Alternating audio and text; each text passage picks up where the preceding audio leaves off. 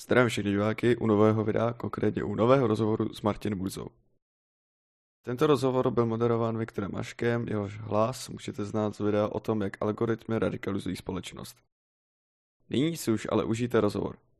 Jak byste teda vysvětlil pojem anarchokapitalismus a co to anarchokapitalismus je? Uh, já v první řadě zdravím všechny diváky a posluchače. A abych se dostal k tomu, co je anarchokapitalismus, no, je to myšlenkový směr založený na svobodě a vlastnických právech, na principu neagrese. A já jsem zvyklý ho vysvětlovat několika způsoby, kdy tu stejnou věc popisuju z různých úhlů, čímž snad každému pak umožním to nějakým způsobem pochopit. Anarchokapitalismus je společnost založená na oboustranné dobrovolnosti, což znamená, že nikdo není k ničemu nucen násilím, je to takové to žij a nech žít, ale aplikované do důsledků, čili se tam nedělá výjimka pro stát. Eh, normálně asi všichni chápeme, že není dobrý někoho eh, k něčemu násilím nutit, když s ním třeba nesouhlasíme, tak není v pohodě za ním přijít a, a prostě ho jako zbít nebo mu vyhrožovat nebo něco takového. Ale v případě státu z tohohle děláme výjimku, takže stát se takhle chová celkem běžně a my to tolerujeme. Eh, další pohled, jak se na to dívat, je vlastně demonopolizace, kdy my jsme zvyklí na to za monopoly označovat různý dominantní hráče na trhu, jako je třeba Microsoft, Google a podobně, ale eh, skutečná, jako skutečný monopol na trhu je stát, který si ve spousta odvětvích právě uzurpuje tu monopolní pozici, kdy buď nikoho jiného nenechá podnikat, anebo nechá jenom ty, kterým na to vystaví licenci. Takže ty uh, jako monopoly jsou státní školství, zdravotnictví a soudnictví a tak dále. A když říkáme demonopolizace, tak na tom se snažím ukázat, že anarchokapitalistům nejde o to, abychom stát nějak jako zapálili všechny jeho budovy a instituce a neříkáme jako ty služby, které stát potřebuje, ne, jako ty, ty služby, které stát poskytuje, nepotřebujeme. Tohle neříkáme. Říkáme, ty služby, které poskytuje stát, lze lépe poskytovat na bázi volného trhu a, a dobrovolnosti. Další způsob, eh, jak se dívat na tu stejnou věc, je jako na úplnou decentralizaci, kdy vlastně ta společnost eh, by byla decentralizovaná, řízená ze spoda a všechny pravidla by se, a všechno by se dělalo ze spoda, místo toho, jak je to teď z hora. Vlastně ta poenta je ne zakazovat lidem se spojovat, to rozhodně můžou, ale vychází to z nějaké myšlenky, že já svoje práva můžu delegovat jako na koho chci, ale můžu delegovat jenom svoje práva a ne práva někoho jiného. Což znamená, že eh, já můžu si někoho najmout na to, aby za mě řešil jakoukoliv oblast mého života, ale už ne, aby řešil tu oblast třeba za souseda nebo za nějakého dalšího, člo, za nějakého dalšího člověka, který ho, který ho neznám. A poslední způsob, jak se podívat na ANCAP, je, eh, řekněme, když dovedeme do důsledku princip subsidiarity a práva na sebeurčení, kdy princip subsidiarity nám říká, že každý problém má být řešený jako nejblíž občanům nebo nejblíž lidem a na, tom, na, na nejnižší úrovni, na který ho lze řešit. A anarchokapitalisti věří, že uh, vlastně všechno lze řešit na úrovni jednotlivce nebo jednotlivců, který se spojí, ale že nikdy není třeba, aby ty jednotlivce k tomu uh, někdo násilím nutil, což znamená, že když princip subsidiarity aplikujeme do důsledku, tak eh, se dostaneme na granularitu velikosti jednotlivec. A to stejný eh, s právem na sebeurčení, kdy asi všichni v dnešní době uznávají právo na sebeurčení národu, i když jak kde, protože když se utrhne někde nějaký národ v Tramtári, tak všichni jako tady v Evropě máme jako plný pusy toho, jak ten národ má právo na sebeurčení. A já souhlasím, ale když se potom chce utrhnout uh, Katalánsko od Španělska v Evropské unii, tak to násilím potlačíme, protože uh, tady se nic takového dít nebude.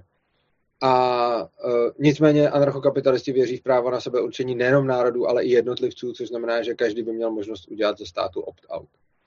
Tohle je jako velice stručně schrnutá myšlenka anarchokapitalismu a dál se k tomu můžeme dostat v rámci vašich otázek. Ne, první otázka, kterou tady máme, zmiňuje, jak jste zmiňoval, monopoly školství a zdravotnictví. A to je, kdo by se o tyhle ty instituce staral v kapitalistické společnosti, čili školství, zdravotnictví a sociální péče. Uh, no, lidi, který by k tomu nikdo nenutil, čili místo lidí, kteří by uh, byli státem donuceni to nějak dělat, tak by to dělali lidi, kteří by donuceni nebyli. Uh, položil jste vlastně tři otázky na školství, zdravotnictví a sociální péči. Uh, já, jako, pokud na to mám odpovídat na všechny tři, tak můžu jenom ve velké obecnosti, logicky, ale prostě, jako, když teda vezmu takovou obecnost, abych postihnul všechny ty tři, tak prostě lidi mají nějaké potřeby. Mají potřeby uh, se vzdělávat, mají potřeby um, být zdraví, mají potřeby, řekněme, mít nějaké jistoty v životě. A když mají lidi nějaké potřeby, tak to vytváří nabídku na trhu, teda poptávku na trhu. A když existuje poptávka, tak té poptávce vzniká nabídka. Což znamená, že zejména v případě sociálních služeb a zdravotních služeb je docela rozumný institut pojištění, který samozřejmě není jako státní, i když stát to teď jako nějak spravuje, byť to, co stát dělá, reálně není pojištění, ale daň, ale prostě institut pojištění může existovat volnotržně bez státu, takže když jsou nějaké služby drahé, jako třeba ve zdravotnictví, některé jsou drahé, tak aby nebylo nutné za každý ten úkon prostě platit jako plnou částku, tak se člověk může pojistit a následně to za něj zaplatí ta pojišťovna. To stejný platí v těch uh, sociálních službách, kdy vlastně i bez státu existovaly jako sociální pojišťovny, dřív to byly uh, dobročinný uh, své pomocné spolky, kam se združovali lidi třeba z nějakých oborů a podobně a dávali tam nějaký prostě část svých platů a když se potom někomu něco stalo, tak se za to třeba zajišťovala jeho rodina nebo právě péče o něj a tak dále. No a v tom školství vlastně zase uh, lidi mají potřebu se nějakým způsobem vzdělávat, existuje potom poptávka, tam, kde existuje ta poptávka, by mohla, uh, bude, bude samozřejmě vznikat, uh, bude samozřejmě vznikat i nabídka. Uh, takhle je asi ta odpověď. Když tak se mě doptávejte. Mm-hmm. Já ještě bych měl jednu věc ke školství. A to je obava moje a určitě i několika dalších lidí. A to je, že bez daných osnov vyučování by mohli majitelé škol a jejich provozovatelé učit mládež a studenty věci, které nejsou pravdivé. Hoaxy, radikální ideologie a cokoliv. Dalo by se to nějak zabránit? Nějaký tyhle ty výuce škodlivých, nepravdivých a celkově nevhodných věcí ve volném školství? Uh, já si myslím, že tomu zabránit nelze, ale myslím si, že tomu nelze zabránit ani teď. Uh, myslím si, že teď se učí uh, ve školách spousta věcí, které jsou buď úplná nepravda, nebo jsou minimálně zavádějící. A jako zajímavý je třeba podívat se na samotný jako národní vzdělávací program, teď je to strategie 2030, ten dokument si sám sobě odporuje, kdy na jednu stranu vyzdvihuje to, jak máme učit studenty kriticky myslet a na druhou stranu tam je napsáno, k jakým hodnotám je máme vést. Jo, tohle to nejde k sobě. Buď učím toho člověka kriticky myslet a pak ho teda nechám dojít si k hodnotám, k jakým potřebuje, anebo ho vedu k hodnotám, ale tím potlačuji jeho kritické myšlení minimálně uh, v těch oblastech, kde mám provádět tu hodnotovou výuku. A že těch oblastí je tam celá řada. Přičemž uh, školství bejvá ve státech uh, běžným nástrojem propagandy, kdy, když se podíváme na to, jakým způsobem fungovalo školství prostě Eh, za nacistů, za komunistů, tak se tam vždycky vyskytovala ta ideologie, ale ono to tady eh, v demokracii je podobný, že vlastně, eh, a tím jako nesrovnávám demokracii s komunismem a nacismem jako ten režim, ale to, ta propaganda v těch školách je podobná, kdy zatímco prostě za komunistů vedli děti k marxismu, leninismu, tak teď vedou děti k demokratickým hodnotám, což je vlastně úplně stejně propaganda jako tehdy, jenom je to propaganda něčeho jiného. A samozřejmě se v těch školách učí i uh, nepravdy, když se podíváme prostě zejména o tom státu, jako co všechno nemůže fungovat bez státu, tam se učí některé věci, které jsou vyloženě otevřeně nepravdivé. Uh, často, když se podíváme na to, co se děti učí třeba o drogách, tam, tam taky padá jako celá spousta jako zcela objektivních nepravd. Hmm. Takže jako máme ve školství spoustu nepravd. Mm, myslím si, že anarchokapitalismus tomuhle tomu nedokáže zamezit a myslím si, že tomu nedokáže vlastně zamezit žádný systém. Protože buď to tam nemáte centrální autoritu a pak si ty nepravdy může vykládat, kdo chce, jak chce, anebo tam máte centrální autoritu a pak tam ty nepravdy může vnášet ta centrální autorita. Takže myslím si, že nepravdám se jako ve školství nevyhneme a že prostě přirozenou součástí nějakého procesu, že se eh, lidi dozvídají i věci, které nejsou pravda a musí si s tím nějak vypořádat. Nicméně eh, obrovskou výhodu toho decentralizovaného systému spatřuju v tom, že uh, sice můžou být nějaké školy, které prostě ulítnou nějakým směrem, který se vám nebude líbit, ale potom vy prostě do té školy prostě nedáte svoje dítě, nebo tam nebudete chodit, prostě se takovým školám vyhnete. A samozřejmě se může dít to, že nějaký jednotlivé školy budou učit nějaký nepravdy nebo nějaký prostě ideologie a podobně, ale nemůže se tam stát to, že by vlastně celý ten vzdělávací systém učil, já se omlouvám, že by učil nějakou jednu uh, ideologii nebo nepravdu. Oproti tomu právě, když máte, dneska už máme osnovy, máme rámcové vzdělávací mm, programy, ale ono vlastně jako je to pořád o tom, že se z ministerstva tlačí nějaký program, který se má jako nahrávat do hlav eh, všech mladých lidí. A za mě k pluralitní společnosti vede stav, kde máme jednotlivé školy, kde sice na některých můžou se vyskytovat nějaké nepravdy, ale ty nepravdy pak budou rovnoměrně rozděleny v té společnosti a bude možný o tom vést nějakou diskuzi, nějaký dialog, protože ty lidi budou uh, různě vystavený různým nepravdám.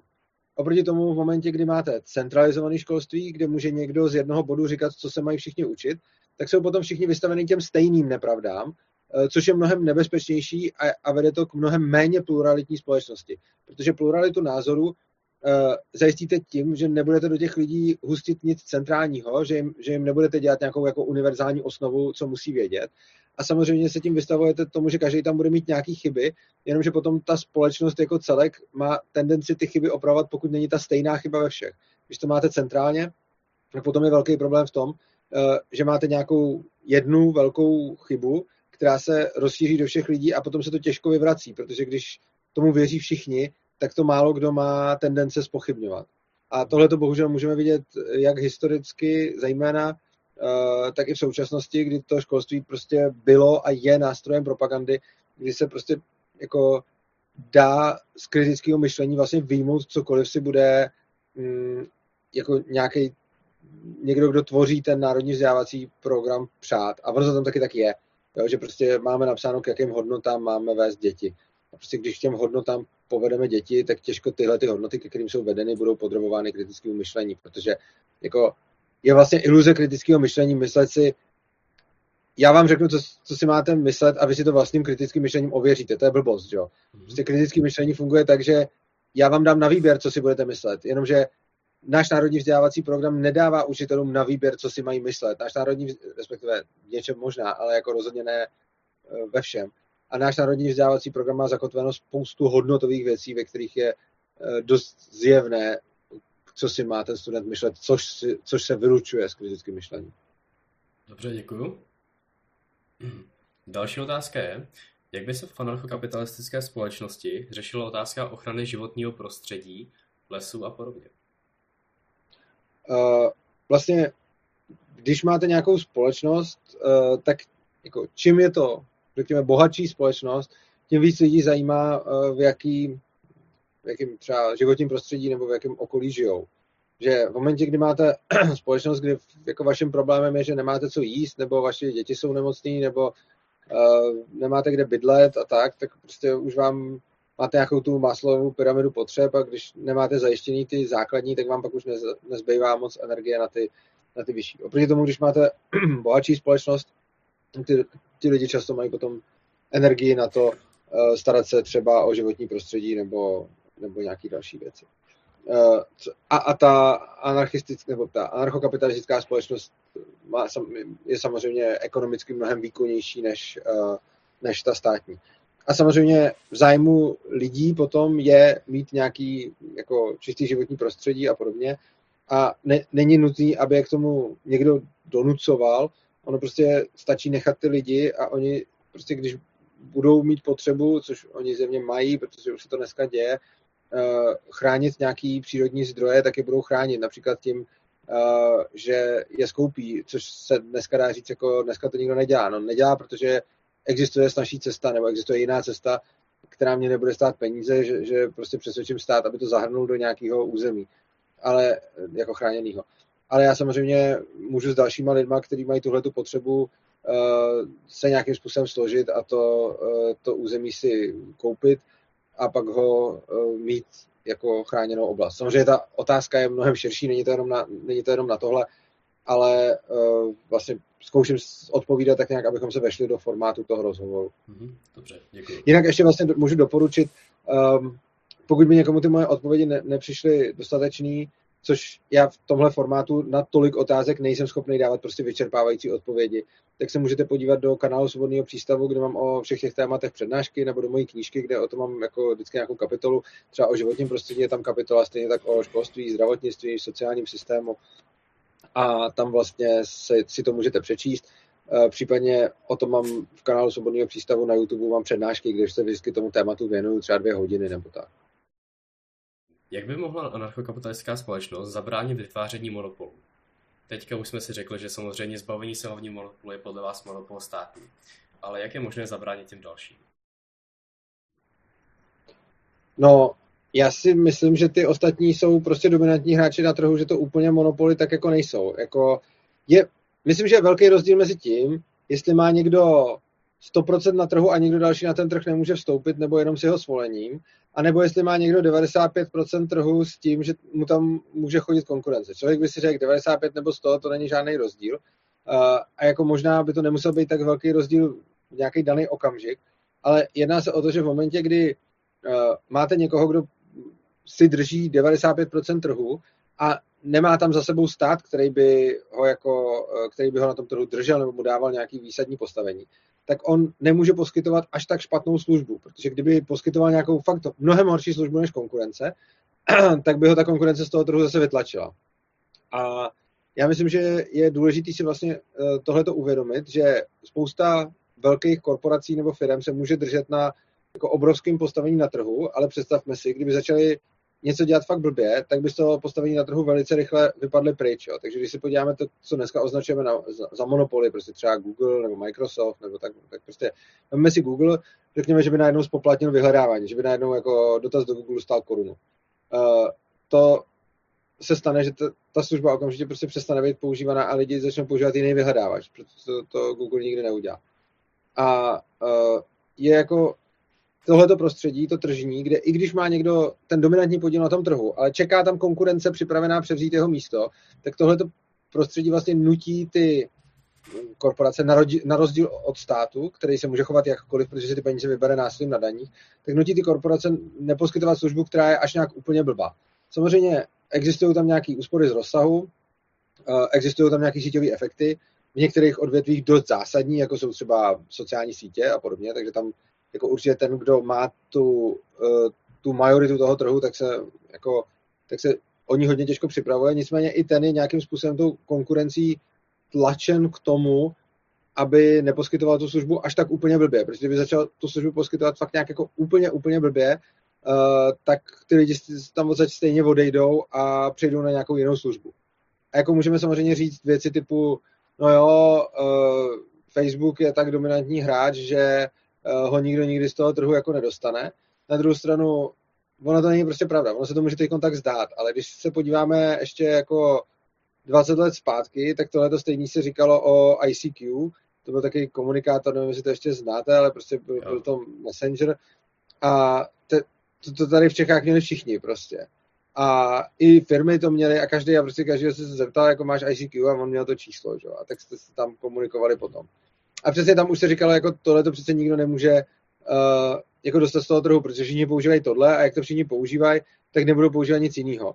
No jenže pak přišel Facebook Messenger a kdo má dneska ICQ? Nikdo, že jo. Uh, teď po Facebooku přichází prostě další sociální sítě, nějaký TikTok a podobně, který jako zase uh, fungují jinak a získávají jako bojují s tím prostě Facebookem a určitě potom může přijít zase něco dalšího, prostě nějaká služba třeba založená, já nevím, na virtuální realitě nebo čemkoliv. Takže prostě vždycky, když přijde jako nějaká služba, která je fakt lepší než ta předchozí, tak může tu předchozí vytlačit a vždycky to má společného to, že lidi si v tu danou dobu, kdy je dominantní ta jedna služba, vůbec neumějí představit, že by ji někdo vytlačil. Ale jako já už jsem třeba jako v souvislosti s instant messengerama jsem vlastně tohle vytlačení už minimálně jednou v životě zažil. Mě ještě napadlo teďka, Jak by se dalo zabránit tomu, když už by existovala nějaká firma nebo nějaká společnost nebo cokoliv, co by se dalo nazvat monopolem, aby nezabraňovala dalším přístup na trh, aby třeba nezhromažďovala veškeré prostředky pro sebe, nebo aby si nebrala celý reklamní prostor na dané téma pro sebe, aby znemožnila ostatním menším firmám přístup na ten trh a aby znemožnila, aby ostatní lidé znali. Dalo by se to nějak zabránit, nebo jak by to mohlo vypadat? Ty firmy se o to budou bez zesporu snažit, ale jako vzít reklamní prostor celý podle mě není dost dobře možný. Eh, stejně tak jako vzít všechny suroviny taky není úplně dost dobře možný. Uh, respektive, když se podíváme do historie, tak se prostě tohle nikdy, ne, i když o tom lidi často jako spekulují, tak se prostě to, to, to nikdy ne, nedělo. Ale jako samozřejmě vidíme uh, jako spoustu příkladů firm, které se o to pokoušeli. Já rád uvádím ten Standard Oil, což byla uh, firma v 19. století v Americe, kde uh, vlastně dodávala petrolej a byla takovýmhle hegemonem na tom trhu, že prostě měla asi 96% jako pokrytí toho trhu. A ta přesně dělala to, že skupovala tu konkurenci a snažila se ji nepustit na ten trh a tak dále. Ta konkurence jí tam furt neustále vznikala a to, co se dělo, a, a ona ji jako skupovala, takže se zdálo, že to ten jako hnusný monopol. A to, co se dělo, bylo, že cena toho petroleje prostě klesala, protože jak tam zuřil ten konkurenční boj, tak i když měl pořád toho jako jednoho vítěze, tak on nemohl jako prostě najednou říct, ale tak já teď zvednu cenu dvojnásobek, protože by ho okamžitě ta konkurence sežrala. Takže jako ano, snažil se o to, ano, často tu konkurenci zničil, uh, Nicméně pro zákazníky to mělo jednoznačně pozitivní efekt, protože cena toho petroleje šla dolů. Eh, když potom eh, se konkurence doplakala až do kongresu, aby Standard Oil, aby Standard Oil rozřezali a aby z něj udělali víc společností, eh, tak to udělali a následně začala stoupat cena petroleje. Takže vlastně ten jako, není úplně pravda. Co je špatně, je fakt, když je monopol, což je, když je jeden hráč a nikdo jiný na ten trh prostě nesmí. Jo, to, to, to je blbá situace. Ale my z toho často milně jako odvozujeme, že když má nějaký hráč jako moc procent z toho trhu, že ta situace je automaticky blbá. Což si myslím, že není, jako může to být pravda, ale nemusí. A za předpokladu, že se tam ten dominantní hráč drží na té pozici tím, že poskytuje tak dobré služby, že ty ostatní jako nestíhají, tak vlastně je to situace, která je pro zákazníka hodně dobrá. Dobře, děkuji. Můžeme se přesunout další otázku. To jste nejspíš nezmiňoval, ale vlastně anarkapitalistická společnost není společnost ofenzivní, ale defenzivní. Jaký je tedy potom postoj k stavení armád a celkové obraně společnosti? Hmm. No jasně. Uh, jako anarchokapitalistická společnost by teoreticky mohla být i útočnou společností, ale je dost nepravděpodobný, že přesvědčíte lidi na bázi dobrovolnosti aby vám šli někam někoho dobejvat, protože se vám na to spíš vykašlou. K tomuhle tomu potřebujete nějakou tu státní ideologii zatím. A postoj ke stavění armády, no, jako ono záleží v jaký situaci a v jaký geopolitickým stavu se, nebo kontextu se bude ta společnost nacházet. Což znamená, že tam samozřejmě můžou vznikat nějaké ozbrojené složky, můžou tam vznikat armády, můžou tam vznikat ozbrojené složky, eh, které třeba se budou cvičit i na boj s bojem proti vnějšímu nepříteli, nejenom vnitřnímu, i když je velká šance, že by byly nějakým způsobem rozdělený. A eh, vlastně není důvod, proč by ta společnost nemohla mít armádu, respektive proč by nemohla mít klidně jako více armád, případně třeba nějaký bezpečnostní agentury, které hájí vnitřní bezpečnost, ale, je, ale ty jednotky mohou být použity i na obranu proti vnějšímu nepříteli. Stejně tak jako se dá předpokládat masivní domobrana, protože bez regulací zbraní budou, ta společnost bude pravděpodobně ozbrojena. Takže uh, jako v té společnosti může existovat armáda, pravděpodobně asi i bude. Uh, může tam existovat domobrana, pravděpodobně asi i bude. Um, skoro jistě tam budou existovat nějaké jednotky na zajišťování vnitřní bezpečnosti, který bude moc s nějakýma limitacemi použít i na zajišťování bezpečnosti vnější. Zase je to jedno z asi nejsložitějších témat a já ho podrobně rozebírám eh, v rámci nějakých přednášek, které můžete najít v kanálu Svobodného přístavu. Dobře. Um, tady to skoro zní, jako kdybyste zmiňoval milice a soukromí armády. Ale tady přichází problém a to je ten, že to jsou prostě neregulované jednotky a často se nevyhýbají různým špatným činům, někdo by řekl hříchům, já dávám rád příklady milicí v Africe, kde prostě tyto milice působily válečné zločiny, kradly děti, zabíjely matky. Dá se to nějak vyhnout? No, jasně, tak uh, můžeme mít jako soukromou milici, která tohle dělat bude a nebude, stejně tak jako státní. Jako nemyslím si, že to je jako daný tou povahou. Máme státní armády, které taky zabíjely děti, matky, které páchaly genocidy a pak máme státní armády, které uh, vlastně bránili, že jo. Máme teď státní armádu ruskou a státní armádu ukrajinskou, který na první pohled dělají to tež, ale není to úplně to tež. A s těma soukromými si myslím, že je to stejný. Ale v obecném případě platí, že vlastně jedný armádě brání druhá armáda. Že vlastně tam nebude žádný hegemon moci, ta síla bude nějakým způsobem decentralizovaná, což znamená, že potom uh, a ta válka je drahá samozřejmě, to je další velký problém států, kdy vlastně o tom, jestli vést válku rozhoduje někdo, kdo ji neplatí. Takže někdo se může za peníze daňových poplatníků zapsat do historie, uh, což je samozřejmě pro spoustu vládců lákavý. Uh, oproti tomu, uh, když máme jako anarchokapitalistickou společnost, tak ten, kdo tam bude mít tu armádu, tak když bude chtít válčit, tak si to bude muset zaplatit. Což neříkám, že se nemůže stát, ono se to určitě dít jako bude. Ostatně jako v dnešním světě jsou války a anarchokapitalismus jako neslibuje, že najednou lidi začnou být nějaký úplně báječní a začne být svět bez válek a tak. To si nemyslím ale uh, úplně stejně jako jsou války teď, tak se bude válčit i v Ankapu, ale ta incentiva k tomu je menší o to, že si to ten člověk musí zaplatit a válka je fakt drahá.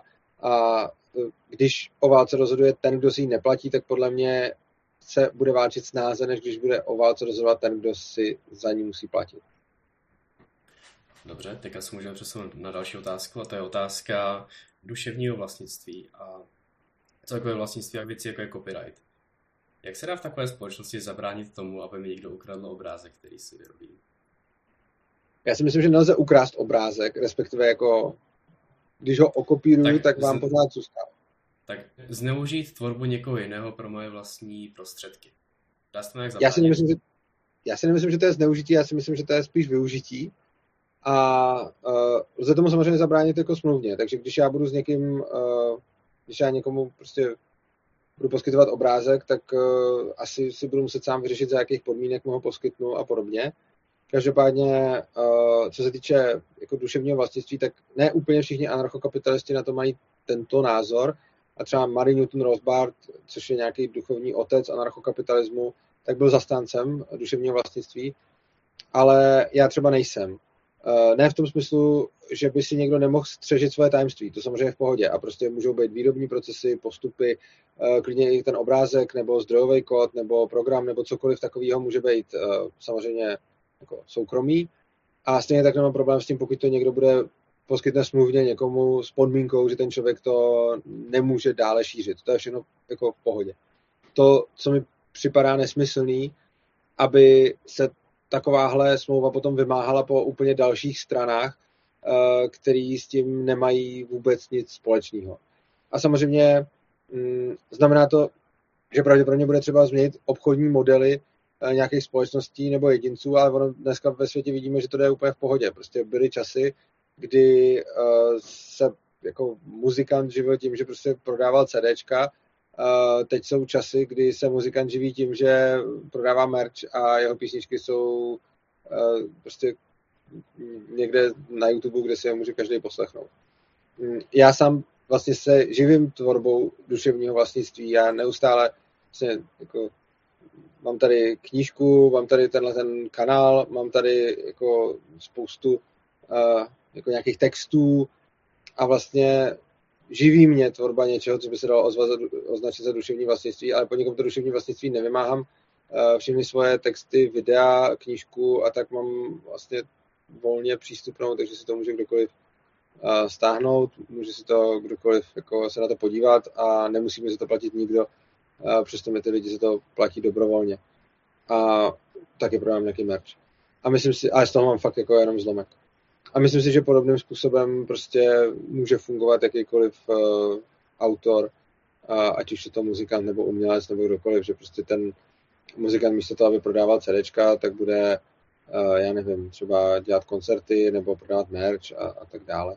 Stejně tak u knih, prostě jako já prodávám svoje knížky, přesto uh, jako prodává se jich hodně, přesto je, jako když mi, jako každý, mám tam e-book zadarmo, že nebo za dobrovolný poplatek, takže kdo mi napíše, že chce e-book a že mi za ně nechce nic zaplatit, tak já mu ho pošlu. A, a dělám to běžně, přesto prostě prodávám knížky, jako lidi si to kupujou a existuje nějaká iluze o tom, že bez toho to jako nejde, ale já vidím, že jde a vidím, že to jako jde ve více případech, jenom prostě to chce nastavit ten obchodní model nějakým způsobem, aby ten člověk jako mohl fungovat i s tím, což jako není vlastně problém. Člověk může tvořit a potom vydělávat na tom, že mu buď za to lidi platí dobrovolně, nebo vydělávat na tom merči, nebo tak vůbec. Hmm, dobře, děkuju. Je tady další otázka, to je, jak by Anka zabránil tomu, aby byli pracovníci vykořišťováni? Hmm. No, já si myslím, že jako každý má takhle. Dneska se stát snaží zabránit vykořišťování zákonníkem práce a ochranou zaměstnance, ale já si myslím, že ta ochrana zaměstnance jim ve výsledku škodí. Proč? Hmm, pojďme se napřed podívat na nějaký trh, kde je uh, vlastně přebytek poptávky na nabídkou, kde je vlastně větší poptávka než nabídka. Ten trh je třeba IT, programátoři. Prostě když pracujete jako programátor, a já to vím, že jsem dlouho jako programátor pracoval, tak uh, máte spoustu nabídek. Neustále, když pak někam přijete do firmy, tak tam po vás furt chtějí, abyste sehnali nějaký další lidi, který tam přitáhnete, nějaký vaše kamarády nebo kolegy nebo tak. Často vám i třeba platí za to, že přivedete jako někoho nového do firmy. A uh, protože těch pracovníků prostě nedostatek. A když jste v takovéhle pozici, tak si můžete diktovat podmínky a v podstatě tam jako sice se necháváte zaměstnávat, ale vy máte tu silnější vyjednávací pozici než ten zaměstnavatel. Takže vám zaměstnavatel nediktuje, ale vy si diktujete zaměstnavateli, co chcete, jak to potřebujete a on vás on většinou jako s tím nějak souhlasí, protože když souhlasit nebudete, tak půjde, uh, půjdete jinam, kde vám ty lepší podmínky dají. No a jde o to, že ve spoustě trhů je to naopak, protože je tam uh, převis nabídky nad poptávkou, takže potom je to jako, hele, Uh, jestli chceš, tak uh, můžeš jít, tady za dveřma stojí 10 dalších, takže prostě uh, budeš dělat, co řeknu, řekne zaměstnavatel, a když nebudeš, tak uh, já se najdu jako jinýho. Čili všechno je to jako o těch tržních silách. No a protože tohle by si u těch programátorů dovolit nemohli, že jo? Kdyby tohle to řekli programátorům, tak oni odejdou a už jim tam žádný nezbydou. No a to, co dělá stát, je, že vlastně jakoby chrání ty zaměstnance, jenomže tím, že chrání ty zaměstnance, tak zároveň výrazně stěžuje nebo snižuje motivaci je vůbec zaměstnávat. Jo? Protože v momentě, kdy mm, jako chcete být třeba jako čím víc je ta ochrana zaměstnanců, tím spíš ty lidi budou dělat zaměstnance a tím méně budou dělat zaměstnavatele nebo prostě živnostníci nebo tak. Takže prostě v momentě, kdybyste měli eh, možnost zaměstnat člověka, aby to neobsahoval nějakou byrokracii, aby to nebyl neuvěřitelný voser, abyste k tomu nepotřebovali uh, účetní a právníka a já nevím, co všechno ještě, tak, by, tak věřím, že spousta živnostníků by si třeba pod sebe najímala nějaký lidi, jo? že by třeba mm, si založili firmu, že třeba místo toho, aby to byl jeden živnostník, tak by to byla malá firma, která bude mít jednoho uh, šéfa, který tam bude mít jako čtyři podřízený, který mu budou nějak s tou prací pomáhat. Jenomže takovýmhle modelům hodně zabraňuje právě to, uh, jak těžký je někoho zaměstnat kvůli tomu zákonníku práce, což znamená, že ten živnostník se na to kolikrát radši vybodne a bude pracovat uh, jako sám na sebe a nebude si k tomu zaměstnávat další lidi, protože ten stát to komplikuje. No a to, tímhletím se děje to, že potom jako přetlak na tom trhu práce, na, na té mm, jako nabídkové straně a podtlak na té poptávkové straně, že stát vlastně svýma, uh, svým zákonníkem práce způsobuje to, že je víc zaměstnanců a méně zaměstnavatelů, což potom způsobuje ty nerovné podmínky. A já tvrdím, že to, co s tím může dělat ANKAP, je přestat dělat tuhle tu nesmyslnou jako ochranu zaměstnanců, eh, která vede k tomu, že těm zaměstnancům nakonec eh, komplikuje život. Jako můžeme se na to třeba krásně podívat u, mm, u toho, že čím víc uděláme ochrany eh, zaměstnanců třeba jako typu žena na mateřský, jo, že jsou nějaké povinnosti, jako že jí tam v té firmě musíte držet místo, že, že, jí, že, že prostě si tam musíte sehnat nějakou, jakože když máte ženskou, která odejde na mateřskou, tak vy si tam musíte sehnat nějakého člověka, který bude dělat tu její práci, ale zároveň ona až z přijde, tak ji tam musíte držet furt to místo, který tam měla předtím, což vám může dělat i spoustu komplikací, že to místo nemůžete jako zrušit ani, jo? takže když chcete tu firmu pak reorganizovat, tak tam furt musíte držet jako uměle to místo, než, eh, než ona přijde zpátky, což je blbý. A hlavně to vede k tomu, že potom lidi nebudou chtít zaměstnávat ty ženy, které by mohly být na mateřský a dají na stejnou pozici přednost raději muži. Že?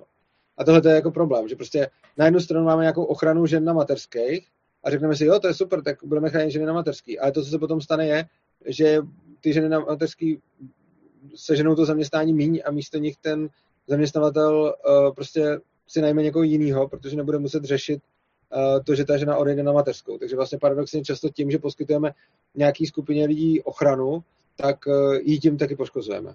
Mhm. Další otázka je, jak by se FunCup společnosti řešila otázka příjmové nerovnosti?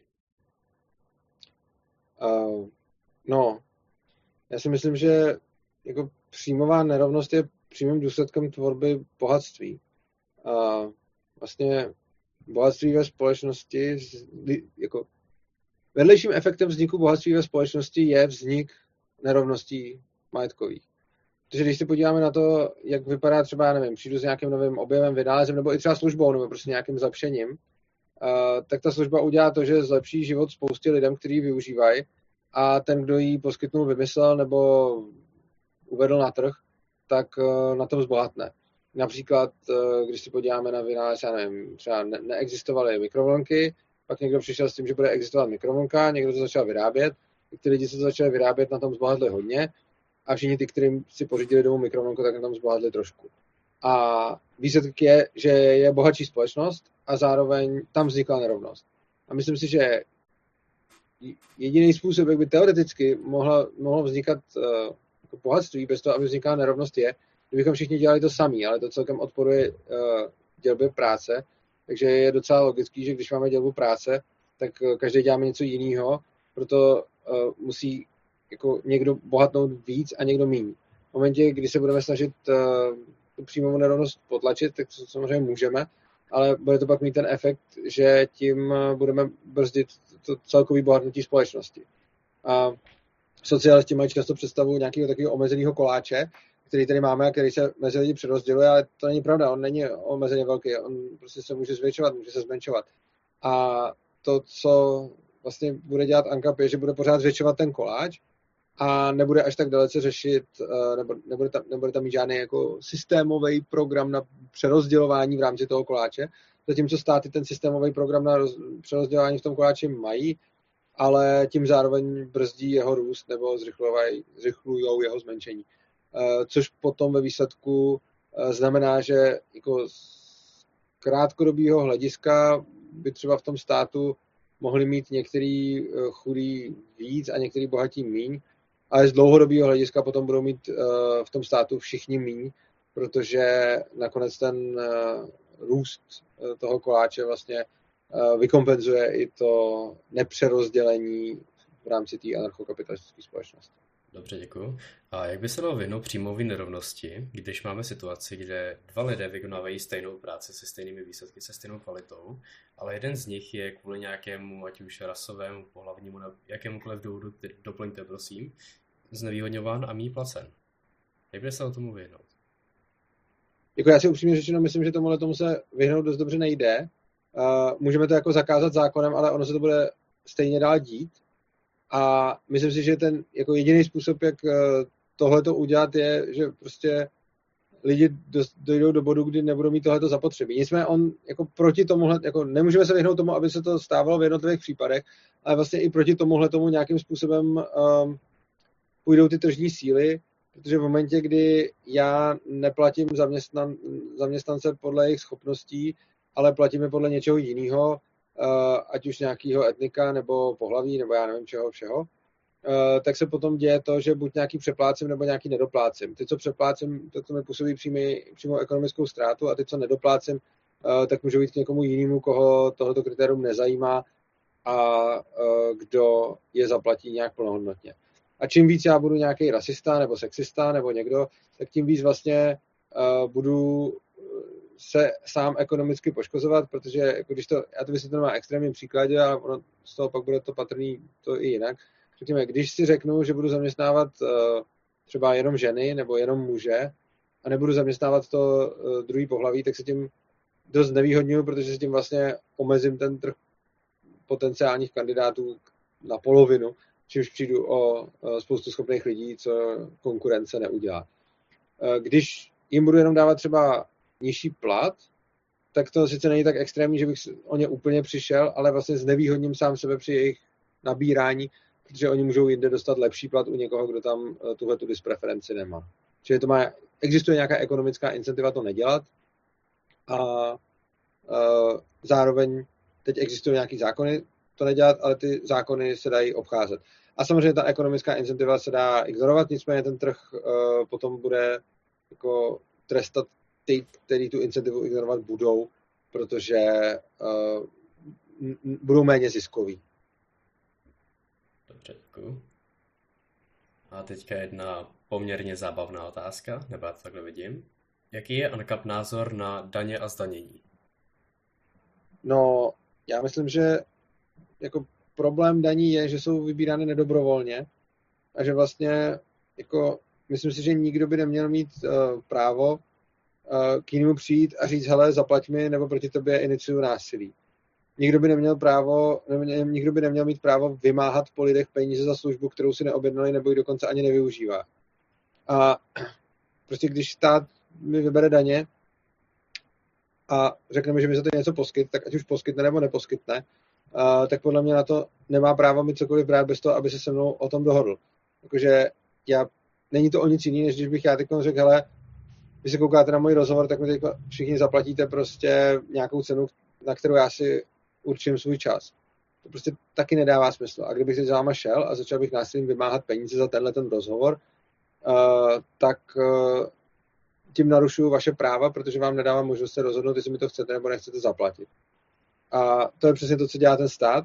Vybírá daně od všech a zároveň uh, jim nedává možnost nějakého opt-outu nebo prostě říct, ale já ty služby nechci využívat. Takže byste byl za, zastánce toho, kdyby bylo možné si vybrat, zda člověk bude platit daně a zdali bude chtít mít šanci těchto služeb? Určitě. A byl bych zejména ještě zastáncem toho, aby se to dalo nějak škálovat. Čili uh, prostě teď, když se podíváme na státní rozpočet, tak vidíme, kam jdou jaký prostě ty peníze, které tomu státu platím na, na těch povinných odvodech. A to, co by bylo ideální, je, kdybych si mohl vybrat nějakou oblast, uh, do které prostě moje daně třeba nebudou a já nebudu moc využívat uh, jejich služeb. Takže každý by si potom vybíral, na co ty jeho peníze půjdou, což podle mě potom by fungovalo líp, než když to za všechny vybírá politik nebo úředník. Nespůsobilo by to na druhou stranu úpadek určitých odvětví? Nevím, jestli odvětví, ale určitě některých jako konkrétních prostě nevím, poskytovatelů služby, ale když to způsobí ten úpadek, tak to někde jinde zase způsobí nárůst. Jo? My žijeme ve světě omezených zdrojů a všechno má náklady obětované příležitosti, což znamená, že třeba řekněme, že by, já nevím, co bych vybral, co třeba, řekněme, že stát podporuje fotbalové kluby třeba a lidi by nechtěli platit svoje daně na fotbal, no jasně, tak by potom bylo méně fotbalových klubů, nebo by dostávali méně peněz. Jenže to není jenom tak, že by najednou bylo méně fotbalových klubů a nic. Ono by to znamenalo, že ty peníze, ty zdroje se dají využít nějak jinak. A to, o čem vlastně anarchokapitalisti mluví, je nechte lidem jejich peníze a nechte je rozhodnout o tom, jak se využije se zdrojema, který oni naakumulují. A když prostě naakumulují nějaký zdroje, tak chci, aby si ten člověk, který je naakumuloval, o tom rozhodl. Ať už jsem to já, nebo vy, nebo kdokoliv. A vidím jako nesmysl, aby o tom rozhodoval nějaký úředník. Takže prostě v momentě, jako je určitě možný, že kdyby uh, byly daně dobrovolný, respektive by existoval ten opt-out, respektive člověk by si mohl vybrat, na co přispívat chce a na, na co přispívat nechce, tak by určitě uh, spousta služeb musela doznat nějaký změny, protože by najednou uh, nebylo dost peněz na jejich provozování. Nicméně, pokud by to byly fakt nějaký zásadní služby, tak uh, lidi by za ně platit chtěli, že jo? protože je potře- jako, když to potřebují, tak se to platí. Ale když to nepotřebují, tak se to neplatí a pak je v pořádku, aby to zaniklo, protože místo toho vznikne něco jiného, co je pro ty lidi důležitější, protože kdyby nebylo, eh, tak si zaplatí rovnou tu věc a ne tu jinou místo toho. Jakože lidi často uvažují tak jako, hele, postavíme tady, já nevím, knihovnu, školu, nemocnici, ale neuvažují, že je to místo něčeho. Prostě jenom uvažují svět, kde napřed eh, byla ta knihovna a pak tam nebyla ta knihovna. Ale už se málo kdy zamýšlí nad tím, že když tam ta knihovna není, tak ona nespotřebává ty zdroje, nespotřebává tu budovu, nespotřebává ty lidi, co tam pracují, nespotřebává prostě, já nevím co, energie a podobně. A místo toho, aby tam byla ta knihovna, tak se tam mohlo postavit něco jiného, prostě třeba škola, nebo já nevím. A je důležité si uvědomit, že uh, kdykoliv vlastně něco vybuduju, tak to znamená, že je to na úkor všeho toho ostatního, co nevzniklo. A když se mi povede osekat stát tak, že nebude poskytovat některé služby, tak uh, místo toho začnou vznikat někde nějaké jiné věci, které lidi potřebují víc. Protože kdyby nepotřebovali něco jiného víc, tak uh, platí dobrovolně to, co zaniklo. Dobře, děkuji. Jak jsme se dostali skoro k jednomu dalšímu politickému směru, který byste možná mohli vysvětlit, a tím je minarchismus. Myslíte si, že byste o tom hmm. mohli něco říct? No, minarchisti jsou vlastně zastánci minimálního státu uh, a na rozdíl od anarchokapitalistů věří, že stát by měl existovat, ale v nějaký velice omezený míře. Mm, na čem se typicky shodnou, že by stát měl poskytovat uh, armádu, uh, soudnictví a policii. Jakože tyhle tři složky většinou minarchisti řeknou, jako jo, tohle to by měl stát poskytovat a tam by neměl umožnit konkurenci. A většinou řeknou teda ten zbytek, ať je ponechán volnému trhu. Takže vlastně ten základní rozdíl mezi minarchistou a anarchokapitalistou je, že anarchokapitalista říká, úplně všechno může uh, zajistit volný trh a stát nepotřebujeme. A minarchista říká, skoro všechno může zajistit volný trh, ale stát potřebujeme k několika málo věcem. Většinou se shodnou na tom, že je to policie, armáda a soudy, ale často ještě jednotliví minarchisti si k tomu něco přidají. Tu někdo zdravotnictví, tu někdo školství, tu někdo, já nevím, dopravu a tak dále. Ale většinou teda uh, jako se shodují na těch na té armádě, policii a soudnictví. Mhm, dobře, děkuji. Když jste zmínil to soudnictví, jak by vůbec to soudnictví mohlo vypadat v době uh, anarchokapitalismu? No, my jsme zvyklí tady na centrický právo, čili že prostě někdo určuje zákony, ty zákony na nás padají ze zhora, jako od politiků a nějakým způsobem prostě podle nich musíme žít. V anarchokapitalismu by existovalo policentrické právo, to je, že by to právo vznikalo ze spodu a zase, kdo by o tom chtěl vědět víc, tak se může podívat na moje přednášky o policentrickém právu, jsou v kanálu Svobodného přístavu, nebo si to přečíst v mé knížce. A když to zase jako hodně schrnu a uvědomuji si, že to vyvolá kolikrát víc otázek než odpovědí, tak vlastně to decentralizované soudnictví může fungovat tím způsobem, že podobně jako volnotržně jako závodí spolu výrobci aut a praček a počítačů nebo škol nebo nemocnic, tak úplně stejně tak by spolu uh, tržně soupeřili nějaký arbitři nebo soudci, kteří by rozhodovali spory. A samozřejmě ti, kteří by to dělali lépe, tak aby si lidi byli víc spokojení, tak by měli víc zákazníků než ti, kteří by to dělali špatně. A tímhle tím způsobem by vlastně vznikalo uh, ze spoda to právo, že ti jednotliví arbitři by nějakým způsobem rozhodovali podle nějakých klíčů, který můžou být klidně buď třeba ty precedenty, ale nebo to taky může být jako, že mají prostě nějaký svůj jako zákonník a jako ten zákon, který by jako nebyl platný pro všechny, ale pro toho, kdo ho jako vydá. A potom by to vlastně byl jako volnotržní souboj uh, těch ideí, takže vlastně by to byl volný trh těch, těch myšlenek a ten, kdo by uh, tohle to vykonával nejlíp, tak by volnotržně uspěl a ten, kdo by to vykonával špatně, tak by neuspěl, čímž by se vlastně tvořilo právo, který odpovídá potřebám lidí. Eh, je asi důležitý u tohohle toho zmínit jednu důležitou věc a to, že když to takhle, když to takhle říkám, tak je tam spousta různých ale, jakože ale to by nefungovalo, protože, nebo ale jak by to teda dopadlo, kdyby prostě se ty lidi nechtěli obrátit na toho soudce, nebo se na něm nedohodli a tak. A znova odkazuju buď na moji knížku, nebo na přednášky o policentrickém právu, protože to není úplně jako jednoduchý téma na to, aby se to dalo vysvětlit v pěti minutách. Nebo jako, takhle jsem to vysvětlil v pěti minutách, ale je mi jasný, že to není dostatečný vysvětlení. Mm-hmm. Myslíte si, že by v naší moderní společnosti mohla vůbec existovat anarchokapitalistická společnost? Věřím, že ano. Uh, jenom se trošku obávám toho, že je na to potřeba nějaký čas a že se toho jako nedožiju během svého života, předpokládám, že ani vy ne. Ale jako nevidím důvod, proč by něco takového nemohlo existovat. Prostě lidská společnost se postupně vyvíjí, prostě před tisíci lety jsme věřili tomu, že tady máme na zemi nějaký bohy, kteří jsou třeba nějaký faraoni a, a že ten král je vlastně bůh. Pak před stovkama let jsme věřili, že uh, jsou ty králové z boží vůle. Uh, Teď věříme, že jsou tady nějaký politici, kteří nás umějí řídit líp. A ta společnost se může pořád vyvíjet a já si myslím, že uh, ten anarchokapitalismus je prostě další krok na tom, uh, jako další krok té evoluce vývojový, že vlastně prostě když bychom přišli před pětisty lety k nějakým lidem a řekli jim, hele, vy nepotřebujete krále, on, jako není nic lepší než vy, tak by taky řekli, jako to, to je přece blbost, teď, to, teď toho krále potřebujeme, nemůžeme žít bez krále, přitom jako vidíme, že mohli a můžou, jenom to nevěděli. Stejně tak, kdybychom říkali těm prostě starým egyptianům, že jejich faraon není bůh, tak asi by se jim to taky nelíbilo a taky by jim to přišlo absurdní.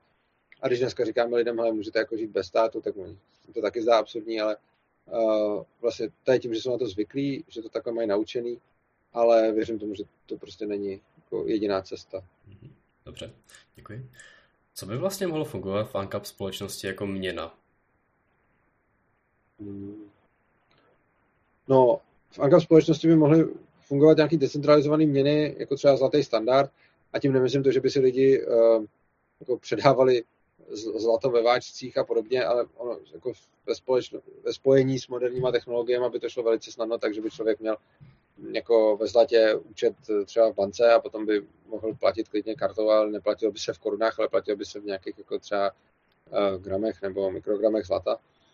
A takže to je jedna možnost, čili nějaký, uh, nějaký drahý kov. Uh, a nebo druhá možnost jsou kryptoměny, které prostě můžou fungovat jako které můžou fungovat jako prostě finance, jako, jako peníze. A určitě by mohly existovat ještě nějaký, nějaký další způsoby. Jako peníze jsou velice důležitý, považuji za jeden z nejdůležitějších objevů lidstva a rozhodně není potřeba k jejich fungování centrální autority. Bylo, byla spousta peněz, dokonce bych řekl, že asi, no, většina, no, nevím.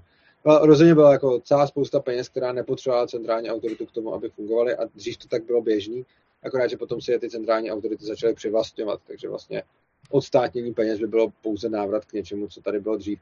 A navíc to, jakým způsobem stát zpravuje peníze, je dost katastrofální. Vidíme to na všech těch hospodářských krizích, vidíme to na, na té inflaci, kterou tady teď máme.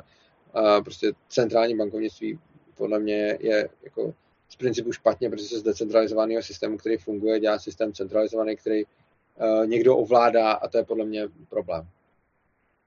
Mm-hmm. A nemohlo by třeba v takové společnosti fungovat něco, jako byly peníze na bázi Sylvie Gazela, pokud víte, co to bylo? Nevím. To byly peníze, které nabývaly na jejich hodnotě, tím, že byly označovaný za to, že byly stále v oběhu. Tím, že byly dále předávaný. Jo, to znám. Že by se takové fungovalo v této společnosti? Uh, jo, já se, já se omlouvám, já jsem to znal, jenom jsem si, jenom jsem neznal ten název. Jo. Uh, je spousta experimentů s penězma, které dělají obojí dvojí. Buď jsou ty peníze inflační, nebo jsou deflační, že můžou nabývat nebo ztrácet hodnotu uh, v čase. Um, osobně si myslím, že takovéhle peníze by spíš globálně nefungovaly, přesně z toho důvodu, že mají vlastnosti, které úplně asi, který úplně asi nechceme, protože my v těch penězích chceme ideálně uchovávat hodnotu a chceme používat jako účetní jednotky a uh, peníze, které jako jejich hodnota se neustále mění, se blbě používají na obojí, uh, což znamená, že jako můj osobní názor je, že by se něco takového spíše neprosadilo, ale co já vím, třeba bych byl překvapený, ale myslím si, že ne. Mm-hmm. Ještě jenom rád bych řekl jednu takovou svoji myšlenku, kterou bychom mohli dál mhm. rozebrat, mm-hmm. a to je ohledně anarchokapitalismu. A to je ta, že já si myslím, že to, to co bylo v moderní době nejbližšího kapitalismu, byl možná Neoliberalismus v Americe od 60. zhruba do 80. let, kde byl, fungoval prakticky volný trh, bez státní intervence, ale způsobilo to zlepšení trhu, to ano, a zároveň to způsobilo také vykořišťování celých států třetího světa. Nemyslíte si, že by něco takového mohlo být i v anarchokapitalismu? Kdyby jsme měli... Já se vůbec. Pardon. Kdyby jsme měli teda... Měli bychom společnost, jedna, kde by jedna část byla rozdělená na anarchokapitalistickou část a potom třeba zbytek světa. A nebylo by možné, aby ta anarchokapitalistická část využívala a zneužívala prostředků a prostředků materiálu a další věcí třetích zemí? Uh, já bych se napřed vymezil proti těm 60. až 80. letům v té Americe. To podle mě jako s anarchokapitalismem nemá společného vůbec nic. Mm-hmm. Zejména když v roce 1971 Nixon prováděl svoje šílenosti typu opouštění zlatého standardu a mm, zakazování drog a tak dále. To, to, jako, to, to byla jako hodně centralizovaná společnost, eh, taky zbraní. Prostě to, co se dělo v Americe v 70. letech, byl jako obrovský úder proti svobodě. Vy jste říkal 60. až 80. tak jako OK, před těma 70. to bylo, řekněme, nějak trochu jinak, ale pořád je potřeba brát v úvahu to, že po druhé světové válce se tam uchytila ta keynesiánská politika, uh, navyšování měnové zásoby a podobně. A ta společnost rozhodně neměla s anarchokapitalismem vlastně vůbec nic společného. Uh, pokud, a ani si nemyslím, že mu byla nějak podobná. Uh, pokud se ptáte na to jako vykořišťování, no, tak jako, samozřejmě můžete někoho vykořišťovat jako do uvozovek to dávám ne proto, že by nemohlo existovat vykořišťování a určitě existovalo historicky, když prostě Britové přijeli do Indie a obsadili to tam, tak to bylo vykořišťování celkem zjevný. A takovýchhle případů je celá spousta. Jo? Jako máme historii kolonizace celkem, celkem rozsáhlou, kdy se většinou udělal nějaký útok jednak fyzický, jednak kulturní a tak dále. Uh, nicméně to, to všechno, jako ten problém nastává tam, kde se to řeší jako vojákama, uh, tam, kde se to řeší obchodem, tam je to jako v pohodě, protože uh, v momentě, kdy je tam ta dobrovolnost, tak já nemůžu vykořišťovat někoho, kdo se vykořišťovat nenechá, pokud ho k tomu násilím nenutím. A pokud já mu něco nabízím za to, co si od něj beru, tak je to prostě transakce a je to v pohodě. A pokud on s tím souhlasí, tak eh, i když mi poskytuje třeba nějaký suroviny nebo něco, tak já mu za ty suroviny musím poskytovat něco, čeho on si cení víc, jinak by se mnou ten obchod neuzavřel. Takže vlastně kdykoliv uzavřu s někým dobrovolnou směnu, tak eh, ten člověk tím souhlasil, jinak by to nebylo dobrovolný. A když s tím souhlasil, tak to znamená, že to, co z toho dostává, eh, pro ně má větší hodnotu než to, co mi dává, protože jinak by to neudělal. Mm-hmm. Dobře, ale řekněme, že by se s někým uzavřel dobrovolnou směru a ta druhá strana by po několika letech, desetiletích, cokoliv, zjistila, že ta směna, ten výměrný obchod nebo jakýkoliv obchod, který se odehrává, není pro ní ve skutečnosti výdělný a není pro ní dobrý. A, a mm-hmm. naopak jí škodí. Dá se z toho potom nějak v této společnosti vymknout? No jasně.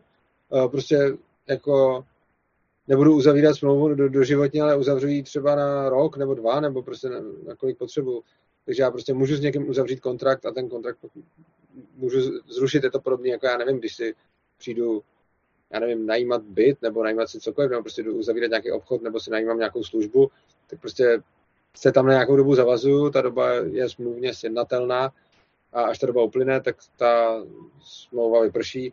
Případně tam můžu mít už rovnou v té smlouvě nějaké podmínky jejího zrušení, což je taky v pohodě, jako tam asi nevidím v tom žádný problém. Dobře. Teďka bych se rád možná zeptal na dvě věci z vaší knihy.